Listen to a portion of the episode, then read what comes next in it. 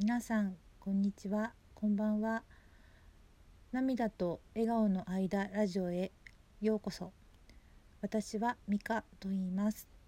このラジオは今日から始めました。まずは私ミカについて簡単に自己紹介させていただきますね。私は現在ウェブ記事を書く仕事をしています。夫と小学6年生の息子の3人家族です。また認定子育てハッピーアドバイザーとしてアドバイザー仲間と一緒に自己肯定感の大切さや甘えの重要性それから HSC 人一倍敏感な子の子育てについてお伝えするセミナーを開催したりしています。また日本褒める達人協会の褒め立つ認定講師でもあります。このラジオでは日々の生活の中で感じたこと子育てのことそれから読書や学びから気づいたことをお伝えできたらと思っています。それでですね実はあの2年前に一度このラジオトークのアプリで番組を作ろうとしていたんですね。というか1回だけ収録したんです。だけど2回3回と続けられなかったんです。でそのままになっていたんですがそれをどうして今回復活させてみようかなと思ったのかについてお話ししたいんですがその前に突然ですが皆さんは今年の10月9日かな Amazon プライムビデオで配信されている「バチェロレッテジャパン」という番組はご覧になりましたか？え独身女性が主役となって17名の男性たちから未来の結婚相手を選び抜く恋愛バラエティということだったんですけどそこへですね参加者として出演した画家の杉田洋平さんという方がいらっしゃったんですね。その方に私がとても影響を受けましてそれで、えーとこのラジオを再開させることにしたんです。えもしねあのまだバジェロレッテジャパン見たことがない方がいらっしゃったら是非ね見ていただきたいと個人的には思うんですね。これ恋愛バラエティって言ってるんですけどなんかそれだけにとどまらず人間ドラマであったり人生について考えさせられるような素敵な番組だと私は思っていますなので是非おすすめですでその出演者の画家の杉田洋平さんちょっと親しみを込めて杉ちゃんと皆に呼ばれているので私も呼ばせていただきますけど、えー、なんで杉ちゃんの影響でラジオを、えー、再開するっていうことになったのかっていうとですね、えー、杉ちゃんの本編でもねすごく素敵な言葉をいっぱい言うんですよ。言うですよっていうか言うんですね。でもう、うん、そのことについてはまたゆっくり話したいんですけどえっと YouTube でですね見られるあのー、なんか杉田洋平ってあの検索すると出てくるんですけどサムネがあのアート界の革命児杉田洋平ってなってる動画がありましてえそこでですね杉ちゃんが言ってたんですけどあの現代アートにおいて、えーと、アーティストだけじゃなくてその作品を買うお客さんも表現者なんですっていうふうに言っていたんですね。で、あのー、作る側ももちろん表現者なんだけど、あのー、特に現代アートとかはまだ価値が定まってないそういう作品をに対して価値をつけて買うっていうのは表現なんだっって言ってるんですよ。で私その話を聞いてですね目から鱗っていうかそういう視点がなかったんでびっくりすると同時にすごい感銘を受けてさらにま納得したんです。で、えー、さらに私はねちょっとそこからちょっと飛躍しちゃうんですけど、えー、なんかそういうふうにあまあ、そのアート作品を買う時っていうのはそれがまあ好きとかあの自分にとってその人にとってすごいあのいいものだから買うと思うんですけどそういう気持ちってその例えばその作品を買う人っていうのに限定しなくてもあの好きとか嫌いとか例えば心地いいとかあるいはその反対の不快とかさまざまな感情を持つこと自体が表現であってえ誰もが表現者生きてるだけで表現してることに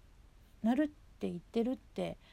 なんか受け取ったんですね。でちょっとまあ巻き戻したんですけどそこまでは言ってはいなかったんですけどなんか私としてはあなんかそうそうだったらいいなっていう、まあ、願望も含めてなんかそう受け取ったんですよ。で、えー、そしたらね目の前がすごい視界がパッてなんか明るくなった気がしてもし生きていることが表現だって言えたらすごいいいなって思ったんです。で、えー、まあ、生きてるだけでも本当に素晴らしいことなんだなってなんか思えて嬉しかったんだけど、うん、なんかねさらにあれなんか私なんか表現者だってなんかこう言えると自分を言えるとしたらすごい嬉しいなって思った時になんかもっとね実は表現したかしたいんじゃないかなってなんか自分の気持ちに気づいたんですよ。でもねなんかあのー、その表現者っていう言葉がなんか自分にとってその結構高いハードルで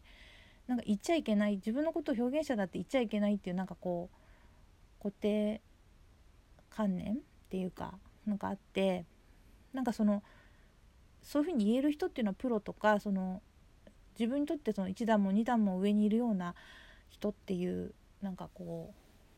う無意識の感覚みたいなのがあったんだけどなんかそれがもっとフラットになって全員誰この人は表現者でこの人は表現者じゃないとかそういうことじゃなくて一人一人がその心構えっていうか自分がそう思うことによって表現者になれるんだとしたらすごくいいなってなんか思っちゃったんですよ。で、えー、まあ人生100年時代って、まあ、言うけど、まあ、100歳までね元気で生きられたらいいけどそうとも限らないし、うん、なんかそうだね。なんか今なんか行動して表現していかないとなんかいつかいつかって言っててもなんかうんなんか今なんじゃないかっていうなんかものがこび上げてきたんです。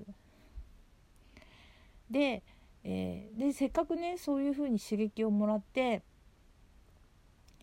あのまあ自分の勘違いかもしれないけどそれでもいいからなんかそういううん、情熱っていうかなんかこう込み上げてくるものみたいなのがあるうちになんか行動を変えることができたらいいなって思ってあの今ね何がやりたいのかなってちょっと書き出した中にあのこのあのラジオトークがあったんですよ。でまあこれはあのまあいろいろ分類して初めてやってみたいものとか前やってたけどまたやりたくなったものとか、まあ、それはねあの昨日書いたのノートののブログの記事の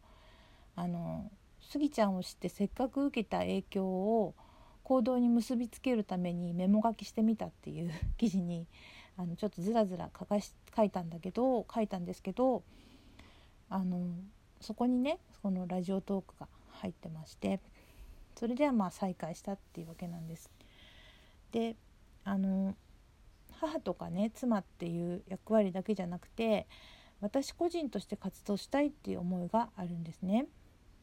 だからえっ、ー、とあのまずはね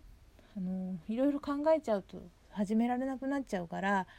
あのとりあえず興味があることについていろいろね喋ってみたい喋ることから始めたいなと思ってます。